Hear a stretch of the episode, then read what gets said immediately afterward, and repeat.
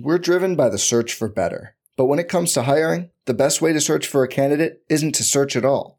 Don't search, match with Indeed. Indeed is your matching and hiring platform with over 350 million global monthly visitors, according to Indeed data, and a matching engine that helps you find quality candidates fast. Leveraging over 140 million qualifications and preferences every day, Indeed's matching engine is constantly learning from your preferences. Join more than 3.5 million businesses worldwide that use Indeed to hire great talent fast. And listeners of this show will get a $75 sponsored job credit to get your jobs more visibility at Indeed.com slash BlueWire. Just go to Indeed.com slash BlueWire right now and support our show by saying you heard about Indeed on this podcast. Indeed.com slash BlueWire. Terms and conditions apply. Need to hire? You need Indeed. What's up, y'all? It's Drewski, and I've teamed up with Mountain Dew to produce a hilarious new basketball podcast called The Dew Zone with Drewski. Learn the backstories of your favorite ballers and celebrities like Jamal Murray. Did you have like a favorite team? Was it the Raptors at the time or no? Was the Raptors even started around that time? Come on, bro. I ain't that old, fam. you talking like I'm 50. Taylor Rooks, A'ja Wilson, and many more. You won't want to miss this. Listen to The Dew Zone with Drewski on Apple Podcasts, Spotify, and wherever you listen to podcasts. We're looking at the rest of the huge free agency moves on RotoViz Radio. What's up, RotoViz?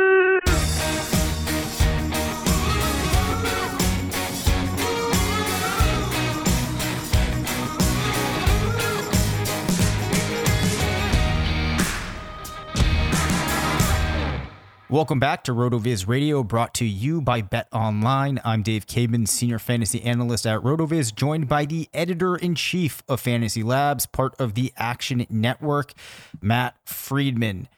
All right, Matt, still have some uh, free agency moves that we did not get to in the first episode this week.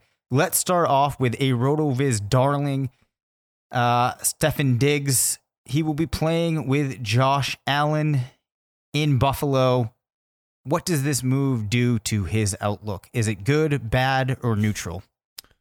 I think it's bad. Um, you know, as much as Stefon Diggs didn't like playing with Kirk Cousins, he had uh, you know, the best two careers of uh, sorry, the best two seasons of his career um, over the past two years with Cousins throwing him the ball, and now he's going to uh, you know, to a place that is colder. Um, you know, to play with a quarterback who is uh, less accurate and uh, you know a quarterback who's also willing to to run the ball more, uh, you know, instead of throwing it. And so they play in an offense that is, um, you know, just about as run heavy as the offense he was in last year.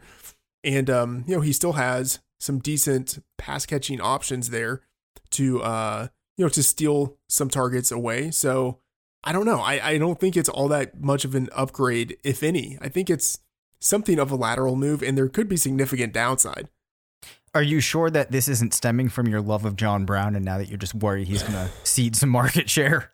Oh, I'm, I'm certainly not pleased about that. But um, no, I, I don't. I like. I think it's a bad situation for everyone. Yeah. You know, like Beasley is less intriguing now. Um, John Brown certainly is, but I don't think this means that like Stefon Diggs is about to break loose you know, especially because he no, was definitely not. He was due yeah. for uh, regression in terms of his, you know, like per target efficiency or or per route efficiency anyway. So it's especially not good. Right. So we've seen some interesting things in his career, right? We've seen stretches where, and some of this had to do with how they were scheming things in Minnesota, not getting the wide receivers too involved, which seemed to be a major gripe of his.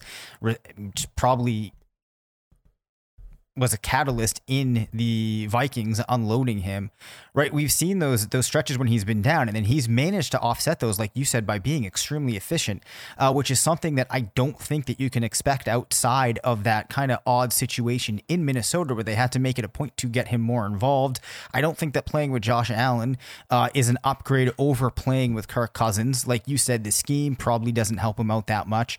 So I don't see how you get any appreciation out of Diggs as a dynasty asset in this case. If anything, I think he can only fall down. Perhaps it's a neutral move, but if you're a Diggs enthusiast, like hopefully many of our uh, listeners are, I, I don't think that you can be feeling too great about this. So so like you, I'm not uh, not too optimistic about this maneuver. Yeah, to put some numbers on this. So over the past two seasons, Cousins uh, has had a 69.7% completion rate. Josh Allen has had a 56.3% completion rate.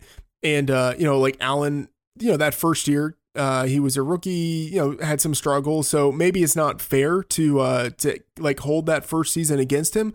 But, um, you know, at the same time, like, can we really expect him to, uh, like, how high can we expect him to get in the completion rate area? Like, he's not going to get up to 65%. You know, like that's just not no. the type of player he is. And then you look at Cousins, 7.9 uh, adjusted yards per attempt over the past two seasons, 6.2 for Josh Allen.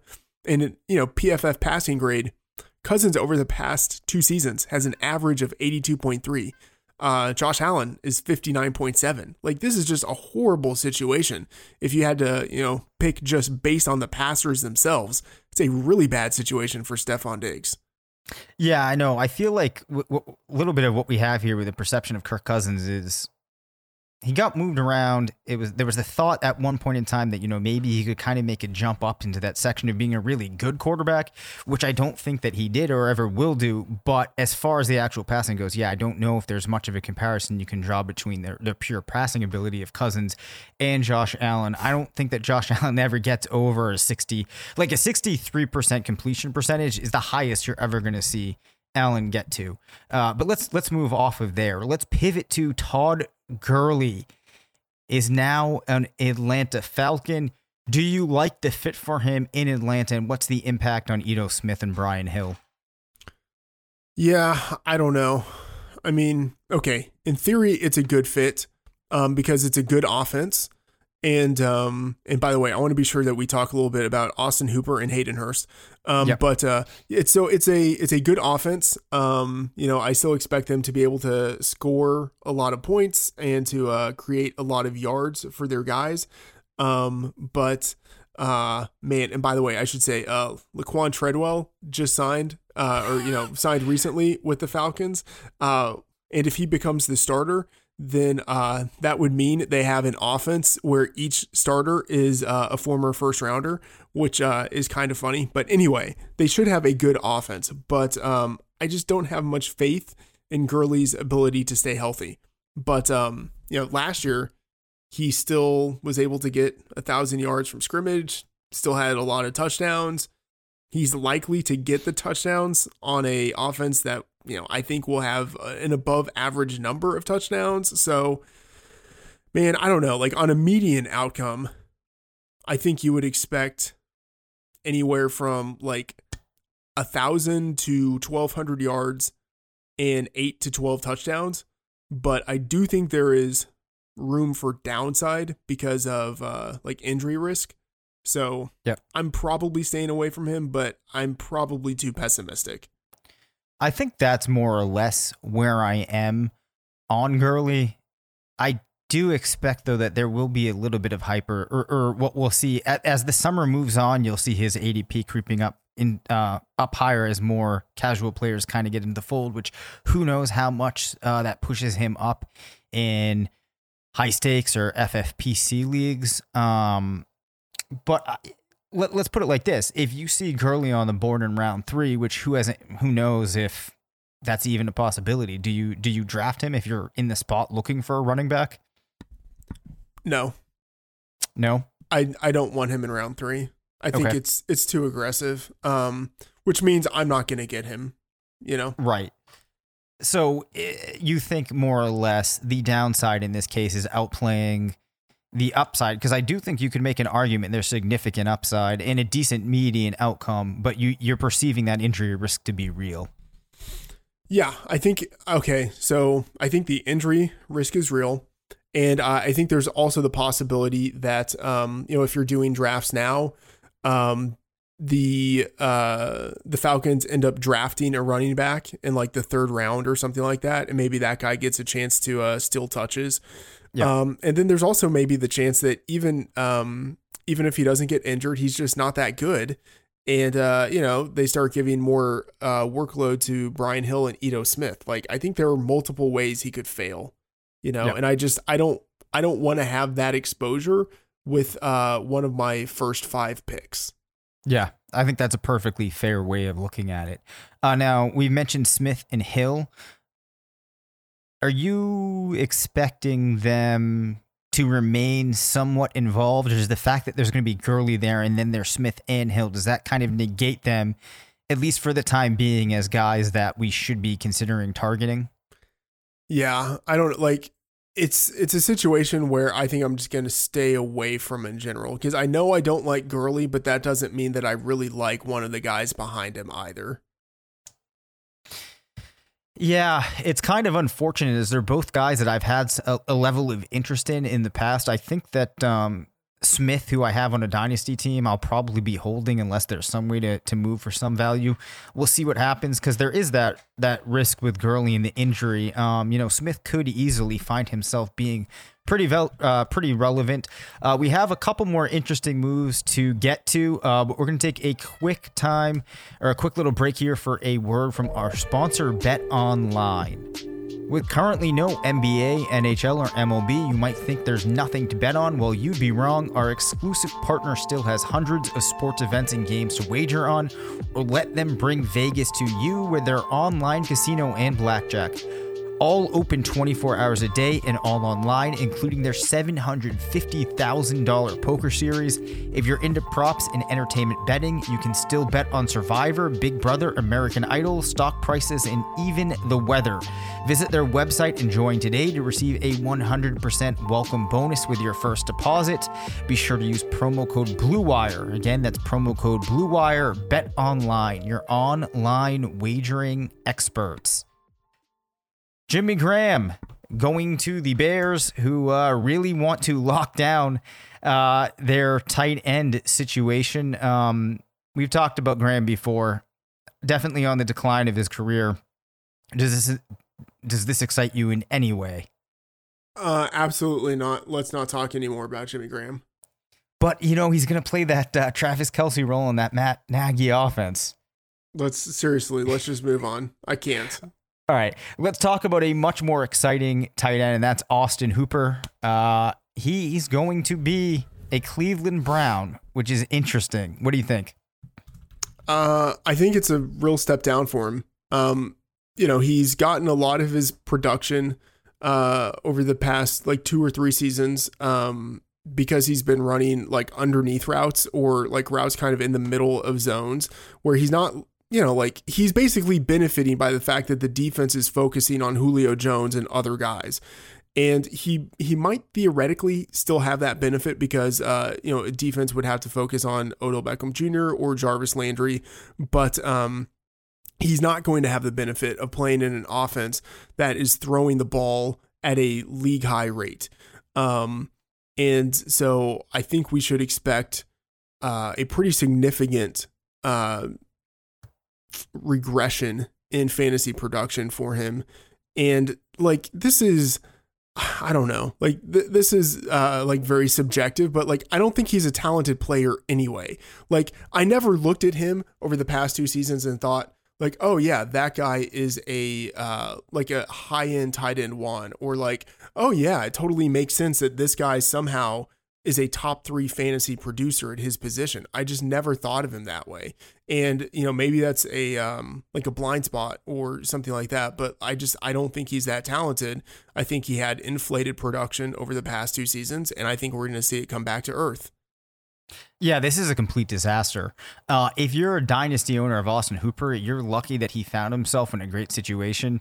Um, he's an okay tight end, but like you said, you know, he's not a type of talent that is going to translate to anywhere that he goes, especially not um, when he's playing with OBJ and Jarvis Landry, who can take some of the pressure off. But the team also has running back, uh, you know, running back in Nick Chubb. Is Kareem Hunt still going to be there next season?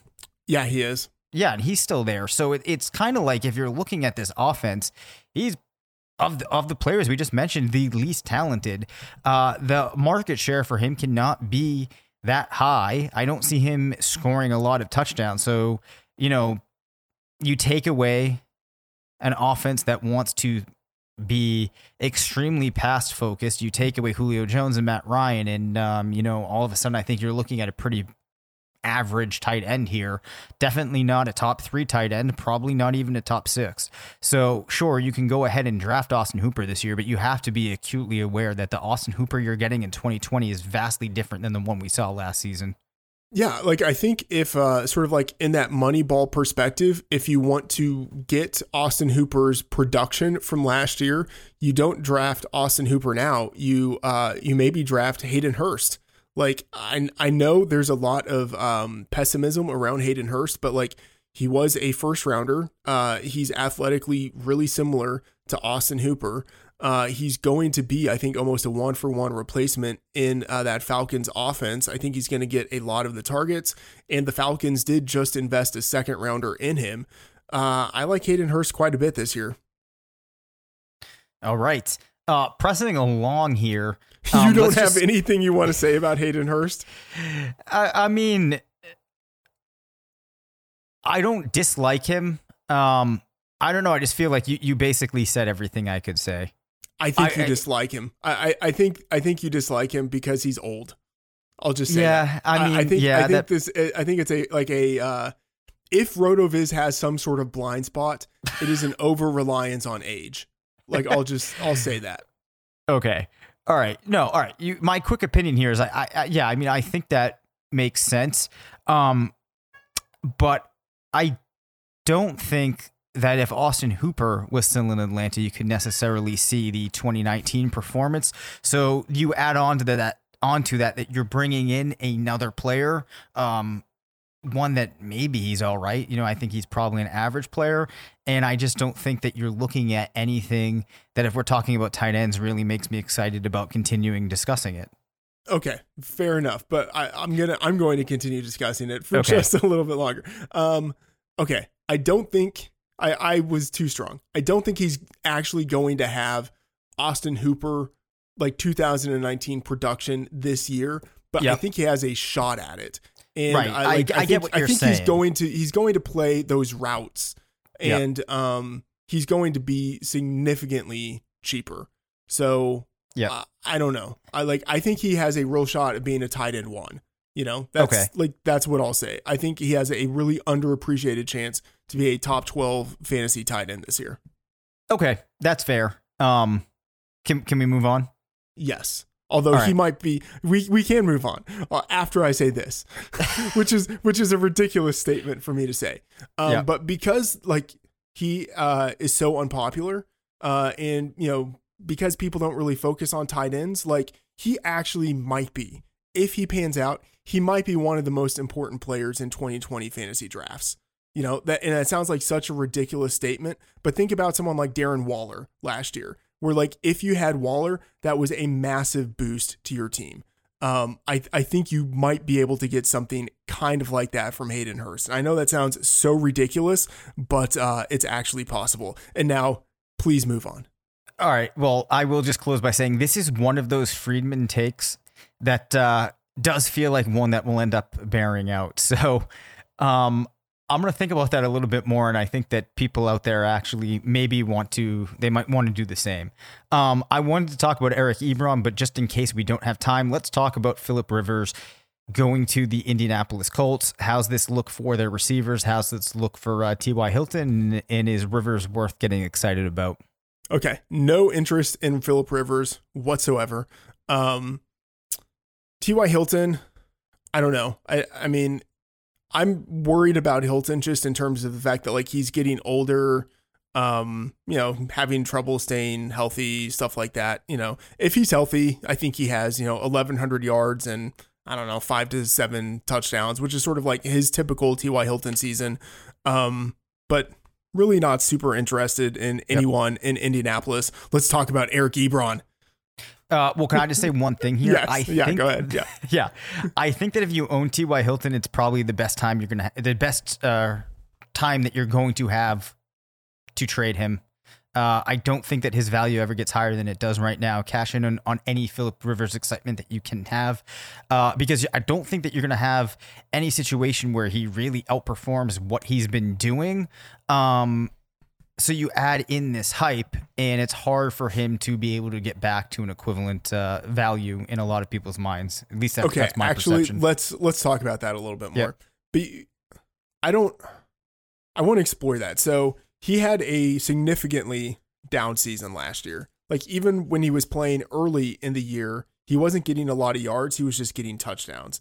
Um, and so you know, I think he had like the fewest yards per game, maybe at any point in his career, except for like his first season or something like that. So, um, I don't know if there actually is much enthusiasm about him right now, even with the Rivers signing. Like, I, th- I think if you try to trade him now, you're not going to get that much for him. I would actually probably rather hang on to him and hope that um they have some sort of connection in the first month of the season, and then maybe you can try to trade him. But I, I think it's it's tough either way with his market. I just don't see All many right. people being interested in Hilton. You've swayed me. I actually think what you do is you wait till the camp stories start coming out about their chemistry and then you trade. Oh him. yeah, yeah. I think that's good. Yeah. Okay, yeah, I think putting our heads there together, we got to the correct uh the correct answer there. That's what you're gonna do. All right, talk to me about Eric Ebron. Um, I'm I'm still interested. I mean, I'm a sucker. I'll just say that. Uh, I I know I'm a sucker, but um, you know, I, I guess one of the big questions is what do we expect out of Ben Roethlisberger?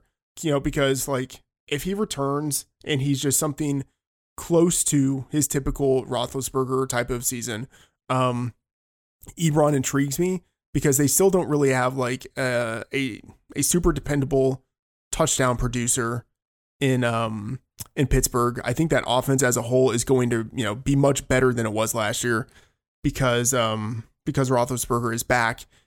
I don't know. I'm I'm interested. Ebron is still really young. So I think there's potential there. I think he's going to be super cheap in fantasy drafts.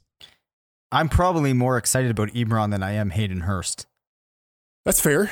I mean, Yep. he does have uh, you know, a couple of seasons of like over 700 or 750 yards and like one season of like league leading touchdowns. Yeah. Yep. Um, my expectation is that Roethlisberger um, is more or less going to be like the Roethlisberger that we saw the last time that he played. I think of the expectations that you could have, it seems to me more likely that you get that type of version of Roethlisberger than a player that is, you know, drastically depleted, which is why I'm still excited about Juju. And given the receiving corps that they have there, I think there is a natural spot for Eric Ebron in that offense. So to me, he is a starting tight end. We'll see if there's much hype that gets generated behind him, but um, I could see myself using him on a number of uh, of redraft teams. I think from a dynasty perspective, this has to, even though it's hard to know how much longer Roethlisberger will be playing, I think um, actually probably should help his value. Although I suppose you could say that. Uh, for some people, if he were still in Indianapolis, maybe it would be higher. I'm not really sure. Mm, yeah, hard to know. What I, I think it's yeah. I think it's better in in Pittsburgh because I think he just wasn't going to get the playing time in Indy. All right, here's uh here's a question involving Ebron and uh some some other guys we've mentioned. Uh, so Hayden Hurst, and I, I should say here's uh here's what's driving this question. One, Yep. these guys I'm about to mention, I think people are going to have to decide between them uh, in 2020 fantasy drafts when they're thinking of late round tight ends. Uh, but then also, I have all of these guys on uh, on my main dynasty team, so I just want some I want some insight. But Yeah. uh, okay, who do you think? Uh, two different perspectives. One, who do you think offers the most value, or, or not even value? Who who do you think will be the most productive out of these five guys this upcoming season? And then who do you like most uh, for the next three years? Okay, Eric Got it. Ebron, Hayden Hurst, Ian Thomas, Jonnu Smith, and Noah Fant. Ugh. I actually think for 2020, I like Ebron the most. Uh huh. Um, I want to say Jonnu Smith, but I, I'm not going to fall back into that trap another time. Perhaps I should, though. We know tight end is a slowly developing position, but I, I, I think that I like Ebron playing with Roethlisberger in Pittsburgh more. In the long term, I still think that I, I would go Noah Fant. Yeah, I think so. But like all of those guys are like upside tight ends. Yeah.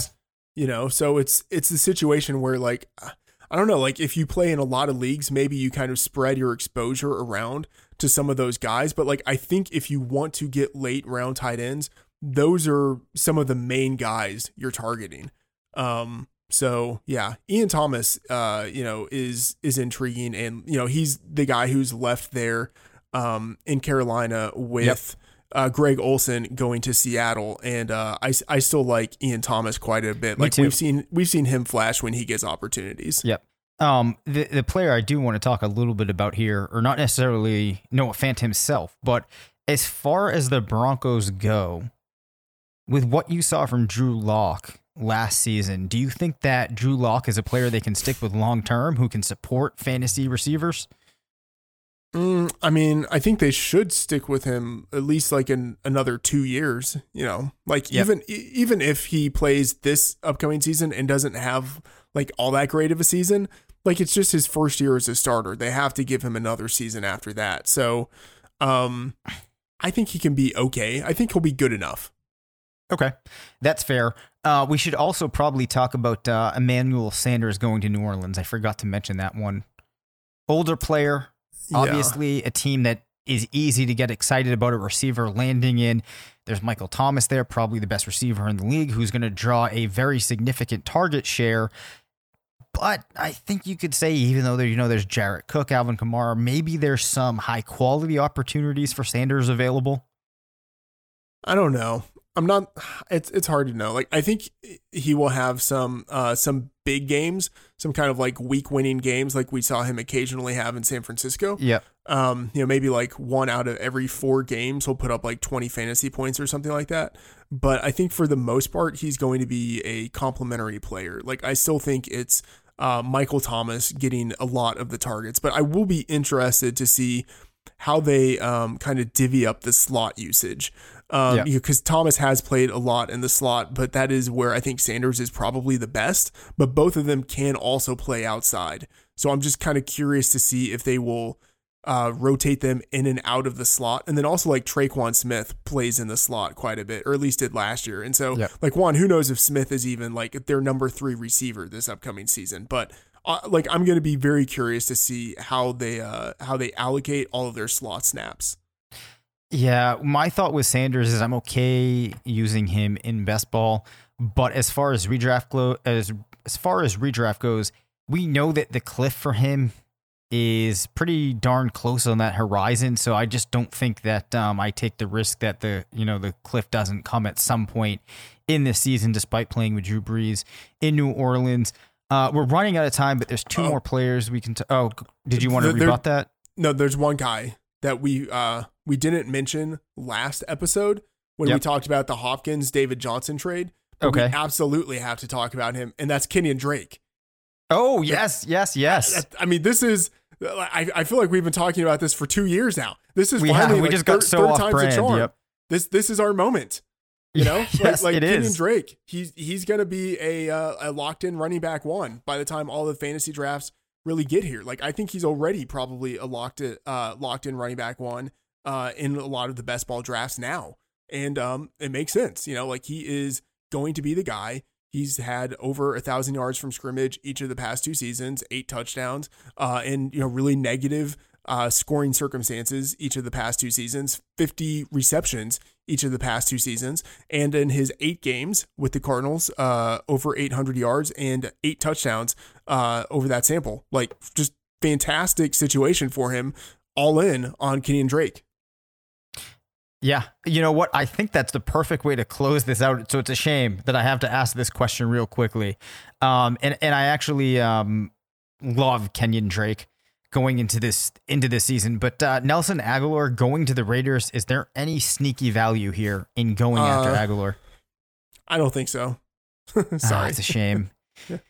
Ah, it's a shame. You know, I was never too high on him when that draft class when I was initially evaluating it. And then somehow, once he got into the league, I kind of got more interested in him. And now I just don't want to let him go.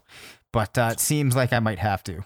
Yeah. I mean, he was very much, uh, he seemed like a, a Maclin type yep. of uh, replacement. And uh, obviously, yep. it just never worked out. Yeah. And, you know, the interesting thing, um, Maclin, too, after that uh, that move never really worked out. So he actually was one of those players responsible for basically killing an entire season of mine. That's funny. So I will always hold that against him. Anyway, um, hopefully we have a couple more exciting moves that we can talk about next week.